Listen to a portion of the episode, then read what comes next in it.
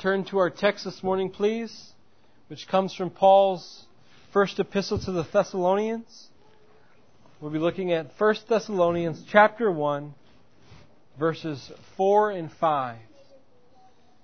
1 Thessalonians chapter 1, verses 4 and 5.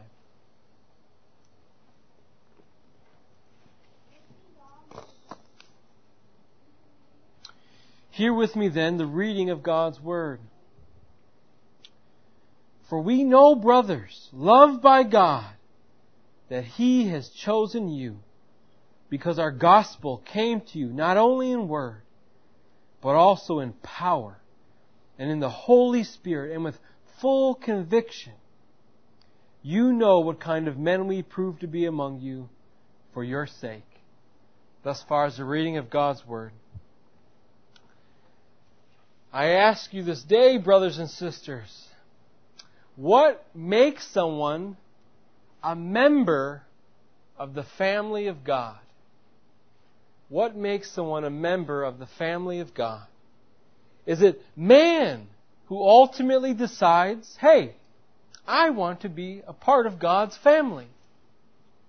Or is it God who ultimately decides who will be counted amongst His children? Right?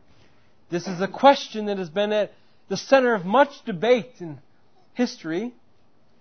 All right, we can go back to the early reformers in the Roman Catholic Church. We can go to the Calvinists and the Arminians, with the Reformed obviously coming down on the side that our inclusion into the fellowship of the saints is an act which is grounded in the eternal and immutable will of God.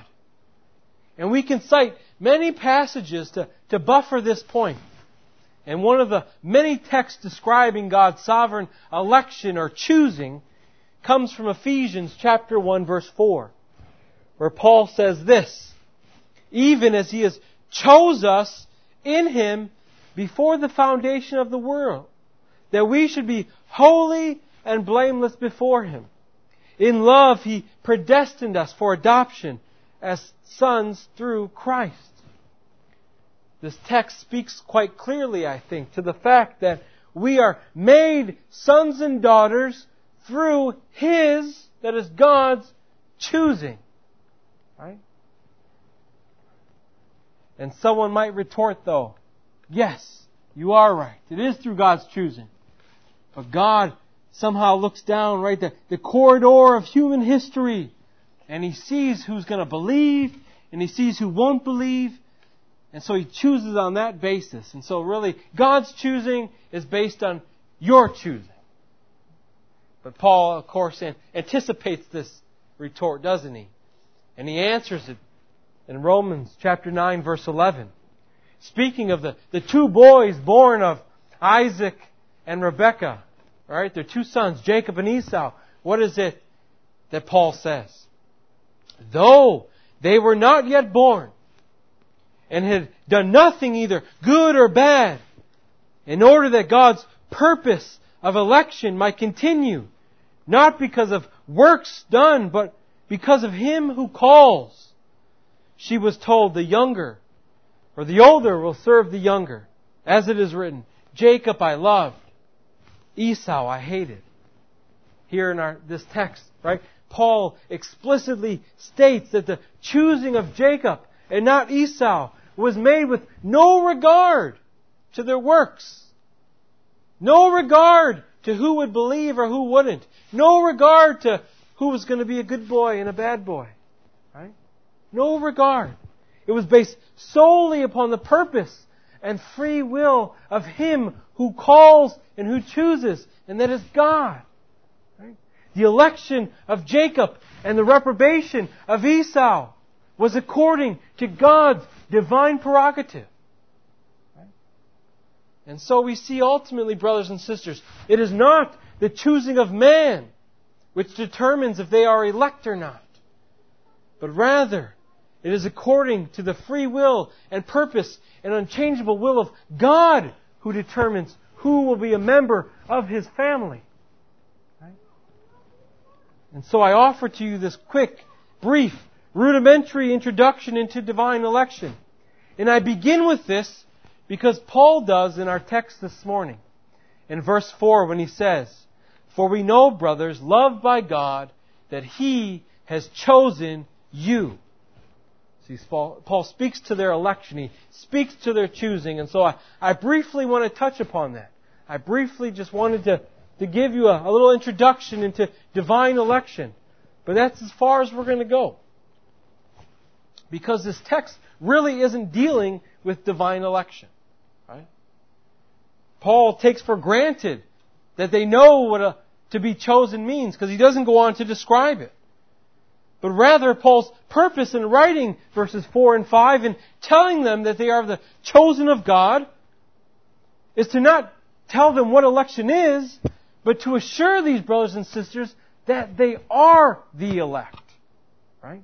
He's not telling them what it is that election is, but rather he's writing to assure them as they are being troubled by those outside.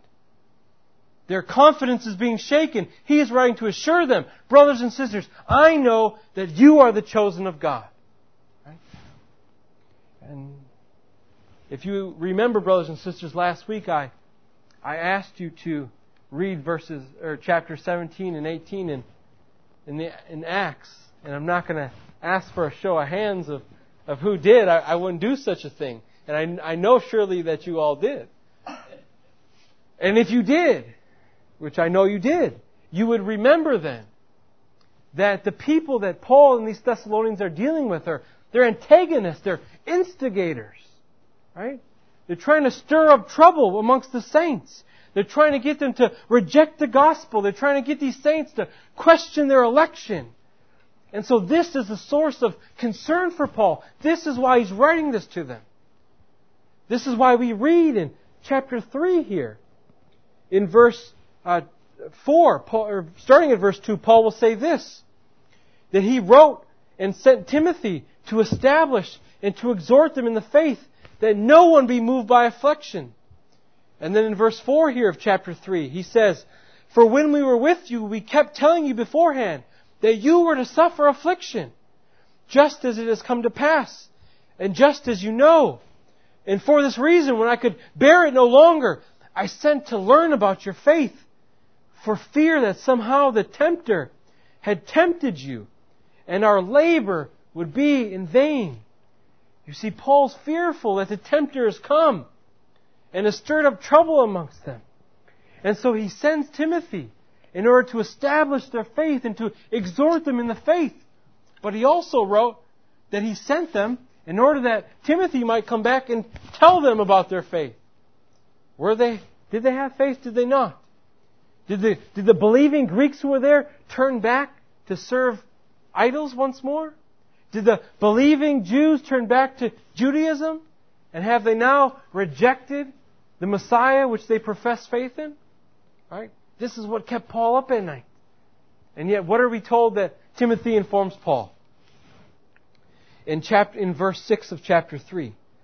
"But now that Timothy has come to us from you and has brought us the good news of your faith and love, and reported that you always remember us kindly and long to see us as we long to see you. For this reason, brothers, in all of our distress and affliction, we have been comforted about you through your faith." You see, Paul is writing. His mind is now put at ease. He sees the faith that they now have. It is a true and a genuine faith, a faith that only comes through God, a faith that is fixated upon Christ the Messiah. And so it is this, brothers and sisters, that forms the basis of Paul's eagerness to write to them as brothers who are elect in Christ. And he's writing to assure them of the fact that he knows this. Right? He knows it as far as one can be sure of the faith of another. Paul's saying, I'm sure of the faith that you have. Right? He's sure that they are members of the household of God. Based really on three reasons we can glean from the text this morning. There are more reasons that we will cover next week in verses 6 through 10. But this week, Paul is really dealing with how he knows and how he wants them to know that they are elect. Next week in verses 6 through 10, we'll deal with more with why they ought to know that they should have assurance that they are elect. And so the three reasons why Paul says he's sure of their election, why Paul is comfortable calling them brothers and saying that they are chosen in a part of God's family, is one, because he sees that they are loved by God. Paul says they are loved by God. The second reason that Paul knows that they are chosen is because of the gospel he proclaimed. And the third reason that Paul knows that they are chosen is because of the example that he gave. And so we have God's love, the preached gospel, and the example given. So looking then to point one, God's love. How does Paul identify that God's love has been expressed for these saints? Well, remember once more Ephesians chapter 1, verse 4 and 5. Once more, Paul says, even as He chose us in Him before the foundation of the world, that we should be holy and blameless before Him. In love, He predestined us for adoption as sons through Christ, according to the purpose of His will. You see, brothers and sisters, if you are chosen, you are loved. The two cannot be separated. You cannot unhinge God's election from God's love. Right? Both of them, we read, stretch back from all of eternity. And I ask, what was the greatest expression of that love in human history? For God so loved the world that He gave His only begotten Son, that whosoever believes in Him shall not perish, but have everlasting life. The greatest expression of love ever shown was the Father sending His Son to die for you and I. There will be no greater expression of love that you will ever see. And so Paul knows that they are chosen because they have faith. A faith that is given to them only because Christ died for them. And Christ died for them because God loved them. This is why Paul knows that they are chosen. Paul also knows that they are chosen because of that love that was extended to them, they themselves show to others. Remember, we love because God first loved us. This is the reason that we can love. And so one's election should be evident. We see from last week the saints were commended for their faith and their love and their hope. And what was it we said that they loved? They loved Christ and they loved the church. They loved Christ in turning to Him from idols. They loved Him in not abandoning the faith when under pressure from others. But rather, they were willing to walk worthy in the face of pressure, willing to suffer for the sake of Christ. Right? And how is it that they loved the church? Well, we read here today that they loved the church as they longed to see Paul. Right? They loved the church in their work of faith and in their labor of love expressed to one another. And so Paul is willing to say, I know that you are chosen. I know that you belong to the family of God because we see the power of God at work in you. We see God in your midst. Now I'm sure that Paul, out of Christian charity, took them to be brothers when they said that they were, as we all should. If someone says, I'm a believer, I profess Christ, we should have Christian charity and take them at their word. But Paul isn't just taking them at their word here. He says, I know that you are brothers. I know you are believers. And this term brother has a familial term. Right? They are brothers who belong to a family. And Paul, as a member of that family, can recognize his brother when he sees him. Because they resemble the character of the family. Right? Isn't this true of our own family? Right? We resemble our family, don't we? Generally speaking. Right? We resemble them in our physical characteristics. Right? Our children might have their parents' eye color or their hair color or facial features. Or when a young child is growing fast, sprouting up, you say, oh, you're going to be tall just like your father. Right?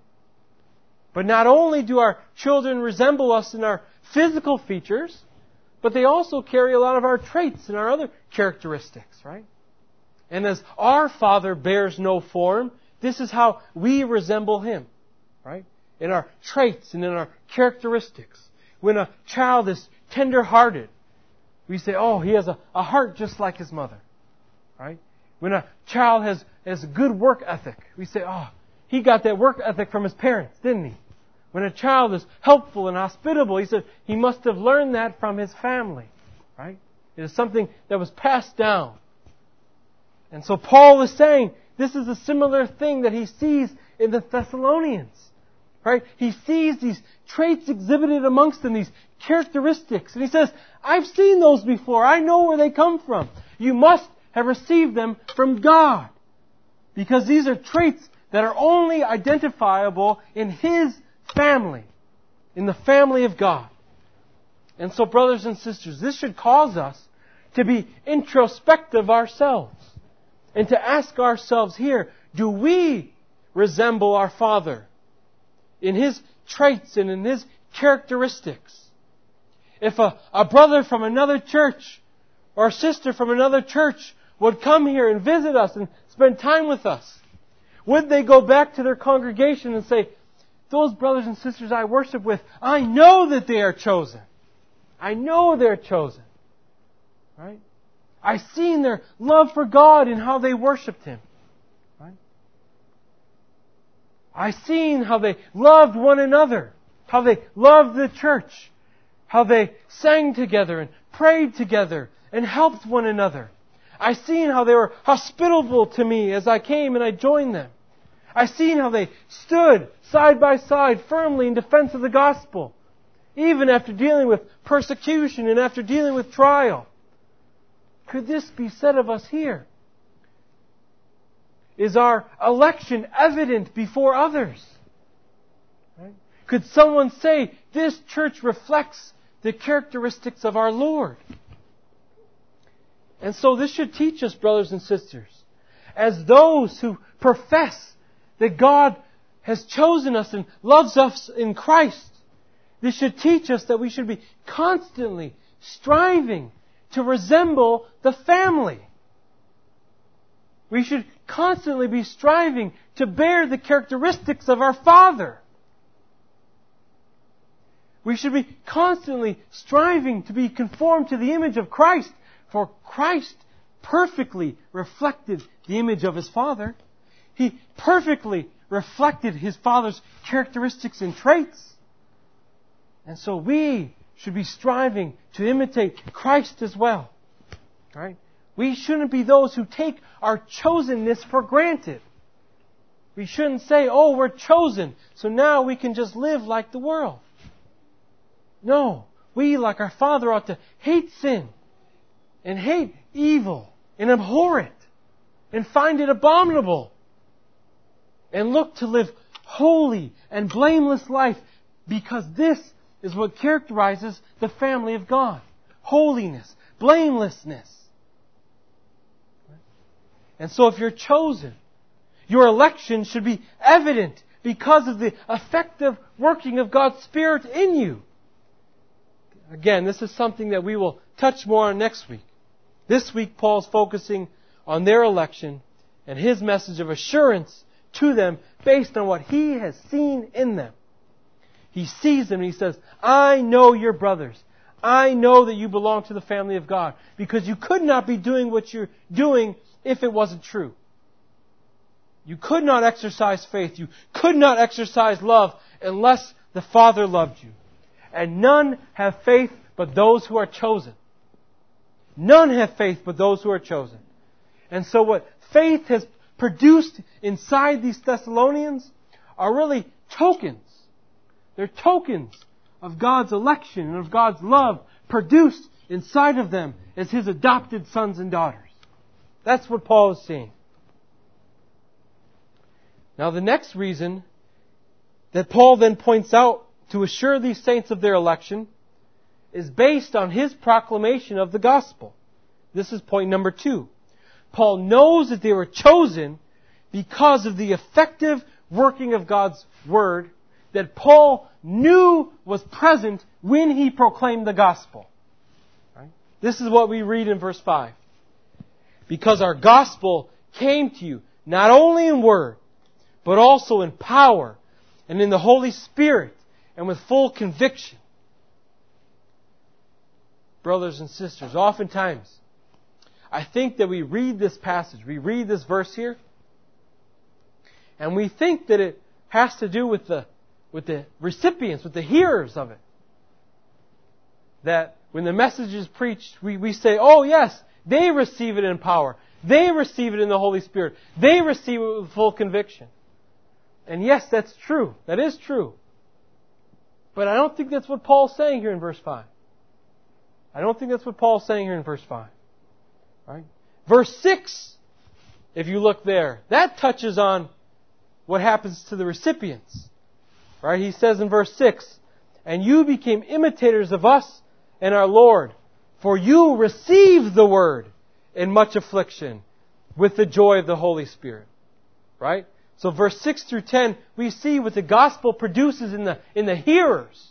How they received it, what it produced in them. But what I think Paul has in mind, and what many of the Puritan writers interpret as what Paul has in mind, is that Paul knows they're chosen because Paul knows what was preached and how it was preached. Paul knows they were chosen based on what was preached and how it was preached. This is why he can call it in verse 5, our gospel. He calls it our gospel. And then in verse 6 he talks about how they received it. But in verse 5 he's talking about how he knows what he proclaimed. Right? And so Paul understood that God was working through his proclamation of the gospel as Paul was God's instrument. He was God's mouthpiece to declare the gospel to all the world. And so when Paul says the word came to you not only in word, but in power, and it came to the Holy Spirit and in conviction, Paul is speaking about how it was delivered to them by him. Right? When Paul preached the word, Paul preached it in power. He preached it by the Holy Spirit. And he preached that message with full assurance of the message he proclaimed. That's what Paul is saying here. Right? Turn, if you will, to Isaiah 55. And we will see the power that is in the preaching. Isaiah 55, and we'll read verses 10 and 11.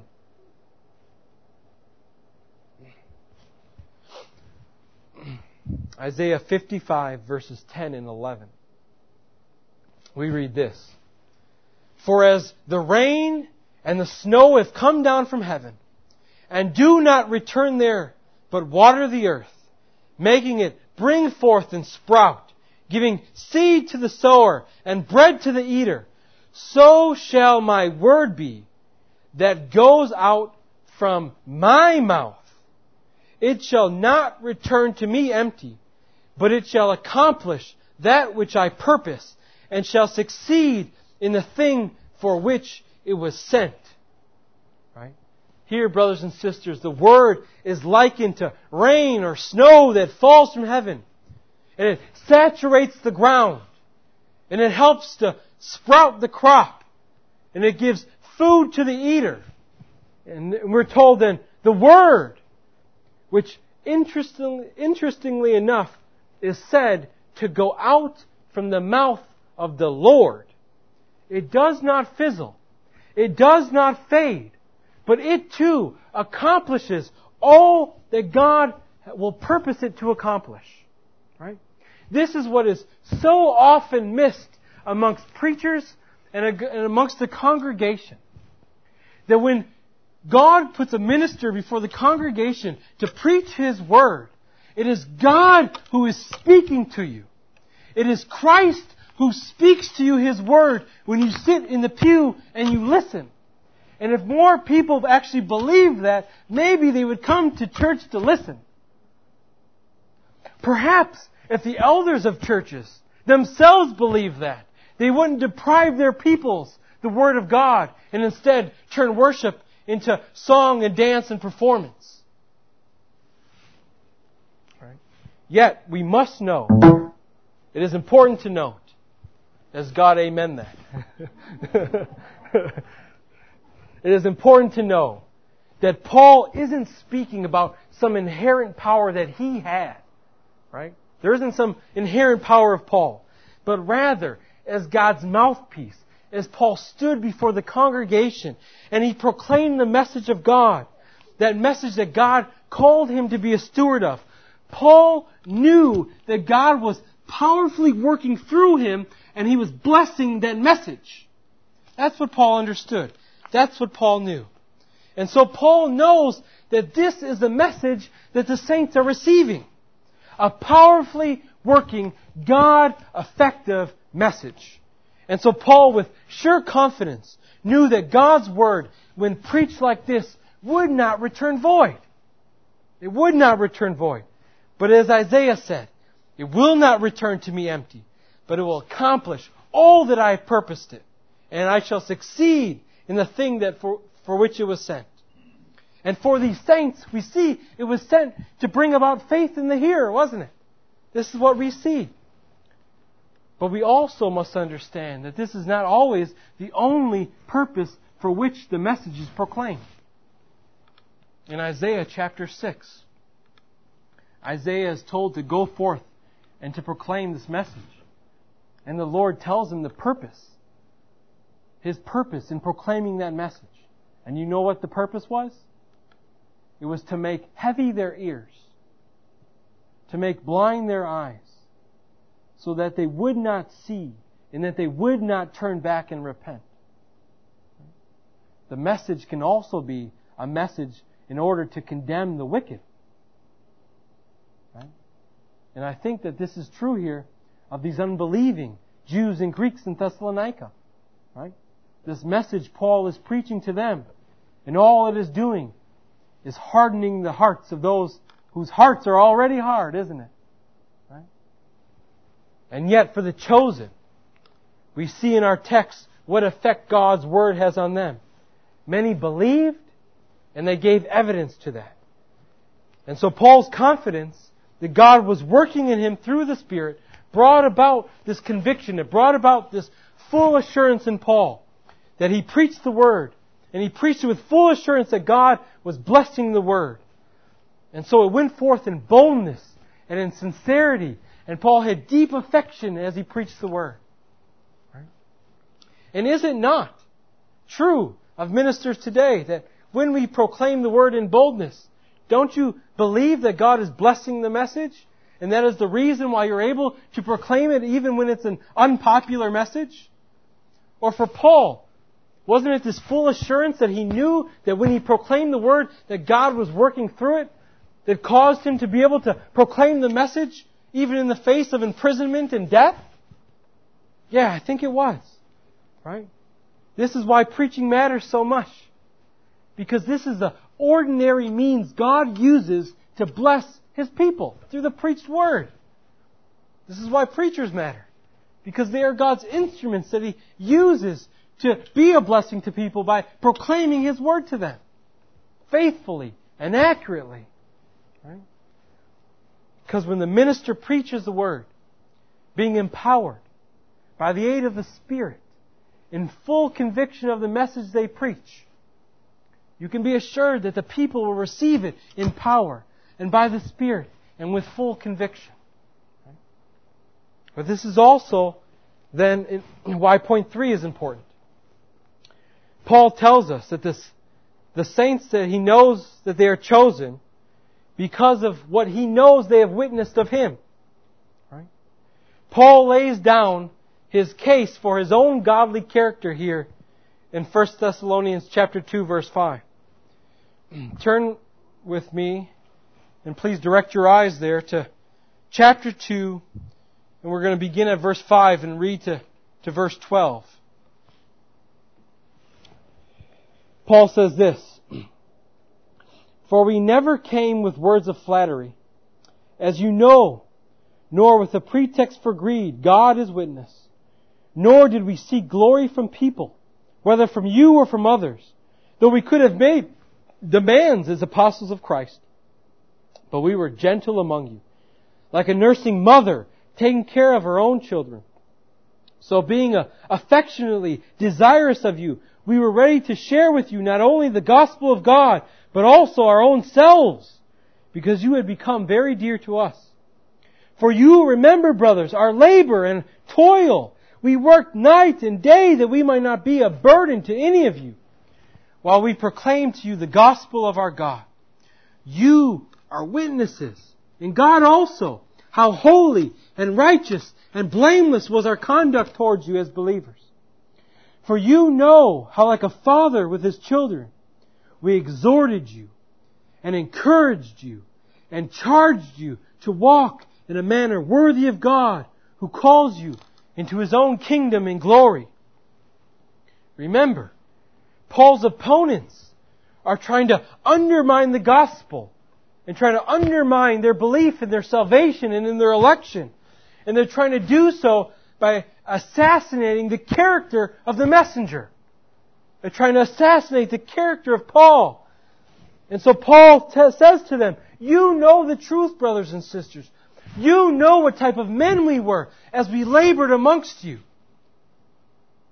And so Paul is saying, you can know that your election is sure, brothers and sisters. You can know that you are chosen by God by reminding them of the messengers, of the message, that they are those who can be trusted.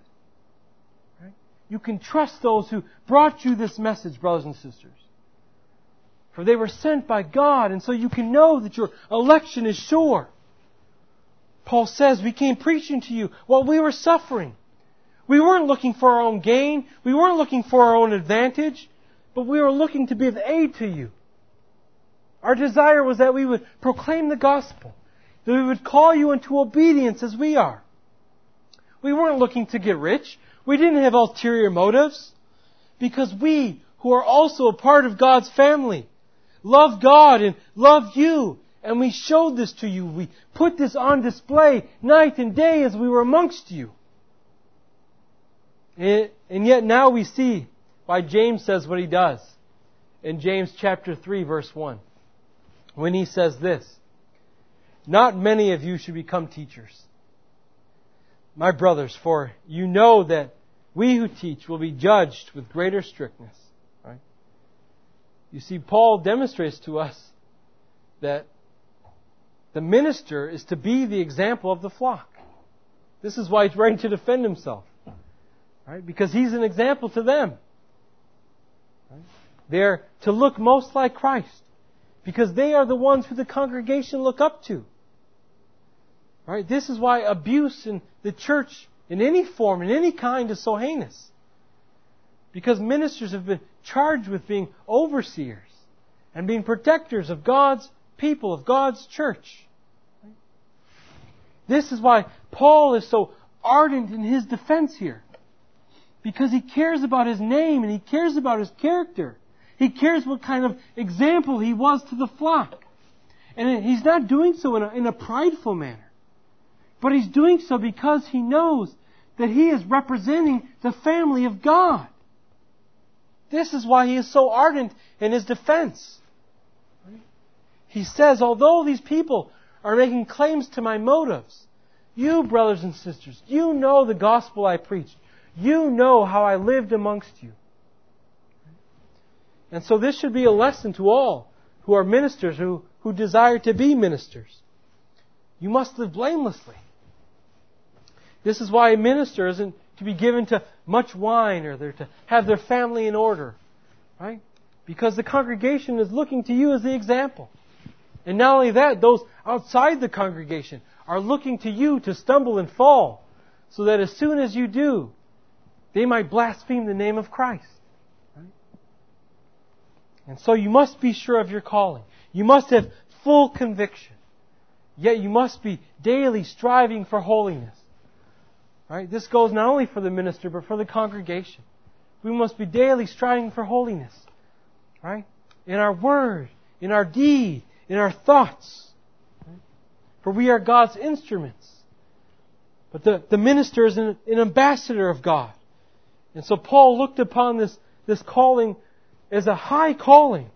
And he wanted the saints to recognize that he conducted himself as a rightful ambassador of God. And so he wanted this to be a point of encouragement to them. He wanted them to recognize this. And in recognizing this, that they might see and know that they are chosen by God.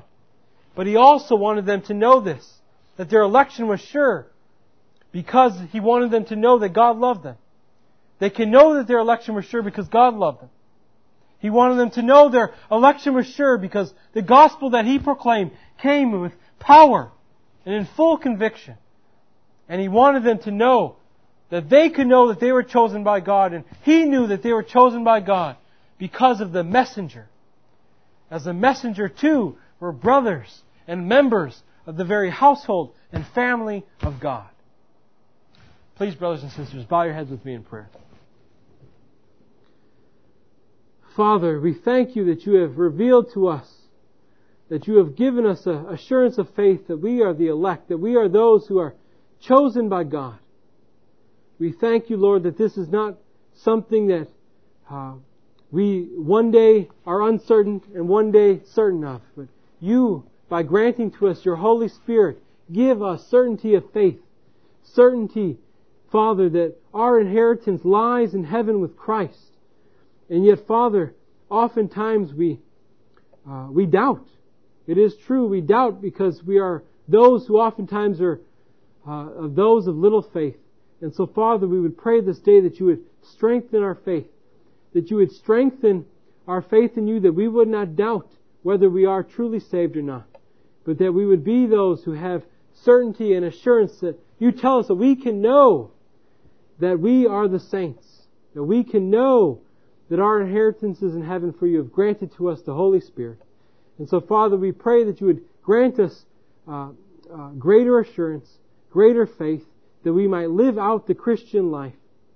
Father, we pray that we would be those who would exemplify and give evidence to our faith, that we would be those who labor in love and have endurance of hope, that we would be those, Father, who, if others come before us and see us, that they would see those who are children of God.